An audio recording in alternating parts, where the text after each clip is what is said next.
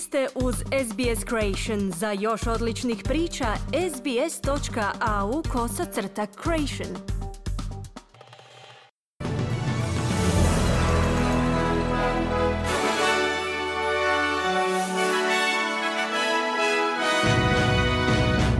U današnjim vijestima poslušajte aktualna vlada i oporba pod pritiskom da promijene porezne olakšice na investicijske nekretnine.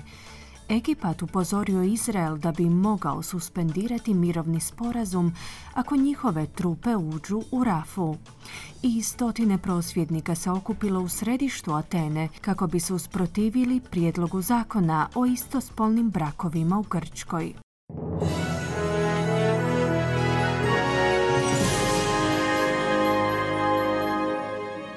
Slušate vijesti radija SBS, ja sam Ana Solomon. Započinjemo vijestima iz zemlje. Premijer Anthony Albanizi i oporbeni čelnik Peter Dutton su se našli pod pritiskom da promijene porezne olakšice na investicijske nekretnine. Čini se da će porezna reforma dominirati političkom debatom i tijekom drugog tjedna zasjedanja Saveznog parlamenta. U stranci zeleni predlažu ograničavanje pravila o negativnom gearingu koja ulagačima omogućuju traženje poreznih odbitaka na gubitke koje ostvaruju na samo jednu investicijsku nekretninu po osobi. Međutim, taj prijedlog odbacuju i u vladi i u oporbi. Umjesto toga u koaliciji najavljuju politiku koja će se hvatati u koštac sa situacijom kada smanjenje poreza dovodi do guranja zarade u više porezne razrede. Dutton tvrdi da takva situacija u ovom trenutku negativno utječe na produktivnost jer zaposlenici gube poticaj da rade i zarađuju više. No Albanizi kaže da njegova vlada ima ispravnu poreznu politiku. all 13.6 million taxpayers will get a tax cut and 84% of Australians will get a higher tax cut. Svih 13,6 milijuna poreznih obveznika će ostvariti smanjenje poreza, dok će 84% Australaca ostvariti veće smanjenje poreza. Peter Dutton želi razgovarati o bilo čemu osim o onome što se događa. On želi razgovarati o onome što se ne događa. Peter Dutton želi da Australci rade dulje za manje novca. Ono što Dutton želi jesu niže plaće te veći porezi za Australce s niskim i srednjim primanjima. On nastavlja odbijati sve reforme koje se provode u interesu radnika, naglašava Albanizi. Građani Melburna koji su se uputili prema Balaratu u potrazi za nestalom Samantha Murphy su upozoreni da poduzmu mjere opreza kako resursi ne bi bili nepotrebno preusmjereni. Deseci volontera nastavljaju tražiti nestalu ženu unatoč tome što je policija obustavila potragu. 51-godišnjakinja, majka troje djece je otišla od kuće četvrti veljače na trčanje i od tada je nitko nije vidio. Gradonačelnik Balarata, Des Hudson, kaže da mu je bilo drago vidjeti da su se ljudi iz Melburna priključili potrazi. No kako navodi, zabrinjavajuće je to što pridošlice ne poznaju to područje. Savezna ministrica infrastrukture Catherine King je parlamentarna zastupnica za to područje. Ona je izjavila da je lokalna zajednica svjesna težine potrage za ovom nestalom osobom. You know, the terrain there got working, they've been working through is really difficult. It's beautiful bushland, we all love it, but uh, we know how difficult it is and just for a community like Ballarat. Teren je doista težak, to je gusto grmlje. Volimo to područje, no znamo u kojoj mjeri je ono teško za potragu. Ljudi u Balaratu su širokogrudni i nadamo se pozitivnom ishodu ove potrage za Samantha Murphy, kazala je ministrica King. Bivši zamjenik premijera Barnaby Joyce, koji je u srijedu snimljen kako izvaljene na jednoj stazi u Canberri, mrmlja vulgarne riječi je pokušao obrazložiti ovaj incident. Za Kanal 7 je izjavio da žali zbog toga što se dogodilo. Uh, look, I'm uh, obviously, uh, you know, I made a big mistake. Uh, there's no excuse for it. There's a reason. Očito je da sam napravio veliku pogrešku, zato nema isprike. No postoji razlog zato što mi se dogodilo. Trebao sam slijediti upute ispisane na lijekovima u kojima stoji da se određene stvari mogu dogoditi pod utjecajem alkohola. Apsolutno su bili u pravu, zaključuje Joyce. Premijer Anthony Albanizi i oporbeni čelnik Peter Dutton su pozvali Joycea da obrazloži ovaj incident. Proširen je program potpore državne vlade za žene koje žive izvan većih gradova, a koje su pripadnice domorodačke populacije, veteranke ili se suočavaju s drugim izazovima u pronalasku posla. Nova runda bespovratnih sredstava dostupna je u okviru programa Return to Work Pathways vlade Novog Južnog Walesa, osiguravajući do 2 milijuna dolara za potporu ženama da se obuče i zaposle. Prijave za bespovratna sredstva su otvorena do danas, nakon pokretanja programa 2023. kojim je financirano 13 projekata i isporučeno više od 1100 sati podrške pri zapošljavanju i obuke na radnom mjestu. Organizacije s prilagođenim programima usmjerenima na uklanjanje prepreka ženama pri ponovnom ulasku u radnu snagu ispunjavaju uvjete za dobitak bespovratnih sredstava u iznosu su između 100.000 i 250.000 dolara. Slušate vijesti radija SBS, nastavljamo vijestima iz svijeta. Američki predsjednik Joe Biden je kazao izraelskom premijeru Benjaminu Netanjahu da Izrael ne bi smio nastaviti svoje napade na grad Rafu na jugu Gaze, ako nemaju detaljan plan kojim bi zajamčili sigurnost palestincima koji su u tom gradu pronašli sklonište.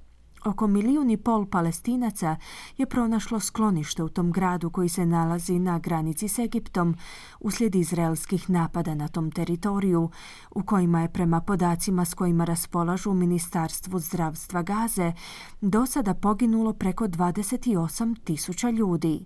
Bidenov poziv Netanjahu je uslijedio nekoliko dana nakon što je američki predsjednik kazao da izraelski odgovor na Hamasov napad 7. listopada u kojemu je poginulo oko 1200 ljudi bio, citiramo, pretjeran. Civili u Rafi nemaju mjesto na kojemu bi bili sigurni tijekom najavljenog napada, dok iz humanitarnih organizacija pretpostavljaju da će u tom napadu mnogi ljudi poginuti.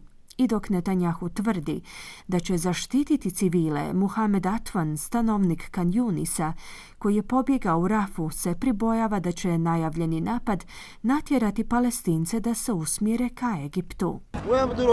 Where do people go? The Israeli army closes everything. It is prohibited to enter several areas. Kamo ljudi mogu otići? Izraelska vojska je sve pozatvarala. Ulazak je zabranjen u nekoliko područja. Ako netko uđe u Kanjunis, Izrael će ih bombardirati i pogubiti. Dali su nam samo jednu opciju kada Izrael napadne područje Rafe pod izlikom koridora Rafa Filadelfi, koji ljude tjera da odlaze u Egipat. Ovo je raseljavanje palestinskih građana iz Gaze u Egipat. Pretpostavljaju da će 90% nas napustiti Gazu, kazao je Atwan. U međuvremenu iz Egipta su upozorili da bi mogli suspendirati svoj mirovni sporazum s Izraelom ako izraelske trupe uđu u gusto naseljeni pogranični grad Gaze Rafa. Egipat je uputio svoje prijetnje nakon što je premijer Benjamin Netanjahu najavio da je slanje trupa u Rafu potrebno za pobjedu u četveromjesečnom ratu protiv Hamasa. Više od polovica od ukupno 2,3 milijuna stanovnika Gaza je potražilo utočište u Rafi, naguravši se u šatorske kampove i skloništa kojima upravljaju Ujedinjeni narodi u blizini granice. Netanjahu je za američku mrežu ABC kazao da civili u Rafi mogu pobjeći na sjever u područja koja je očistila izraelska vojska. Well, Rafah is a, is a very small percentage of uh, Gaza, and I think it's about 10% or Rafa je vrlo mali postotak Gaze. Sjever Gaze je očišćen. Očistili smo područja sjeverno od Rafe. Tamo ima dosta slobodnih područja, ali razrađujemo detaljan plan za to, istaknuo je Netanjahu. Stotine prosvjednika se okupilo u središtu Atene kako bi se usprotivili prijedlogu zakona o istospolnim brakovima u Grčkoj, o kojemu bi parlament trebao glasati ovog tjedna. Na skupu koji su organizirale vjerske zajednice se okupilo više od 1500 ljudi, a mnogi od prisutnih su skandirali dalje ruke od naše djece. Grčka konzervativna vlada sponzorira prijedlog zakona, ali će biti potrebni glasovi centrističkih i lijevih oporbenih stranaka da bi reforma bila odobrena. Dimitris Nacios je vođa krajnje desne stranke Niki, koja se protivi istospolnim brakovima. On kaže sljedeće. Greece is a Christian Orthodox country, and our tradition does not allow this. We know and respect one type of marriage, the Orthodox Christian wedding. Grčka je pravoslavna zemlja i naša tradicija to ne dopušta. Poznajemo i poštujemo jednu vrstu braka, pravoslavno vjenčanje. Naš ustav također to ne predviđa, stoga je ovaj prijedlog zakona protuustavan, te se ujedno protivi našoj vjeri u Krista, zaključuje Nacios. Ako prijedlog zakona bude odobren, Grčka bi postala prva većinski pravoslavna zemlja koja je legalizirala istospolne brakove.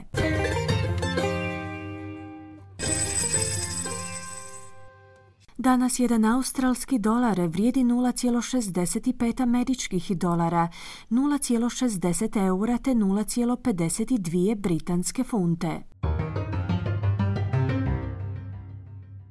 Na koncu kakvo nas vrijeme očekuje tijekom današnjeg dana u većim gradovima Australije. Perth sunčano uz najvišu dnevnu temperaturu do 34 stupnja Celzija. Adelaide također sunčano i 38 stupnjeva. Melbourne sunčano 35. Hobart djelomična na oblaka 28.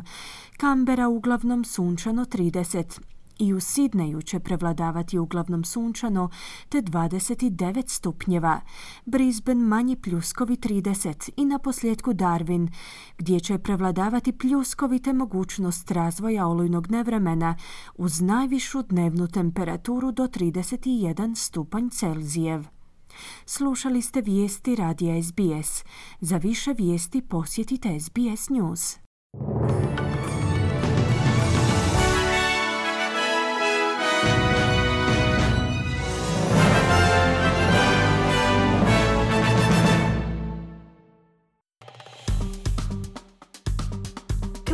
Like, podijelite, pratite SBS Creation na Facebooku.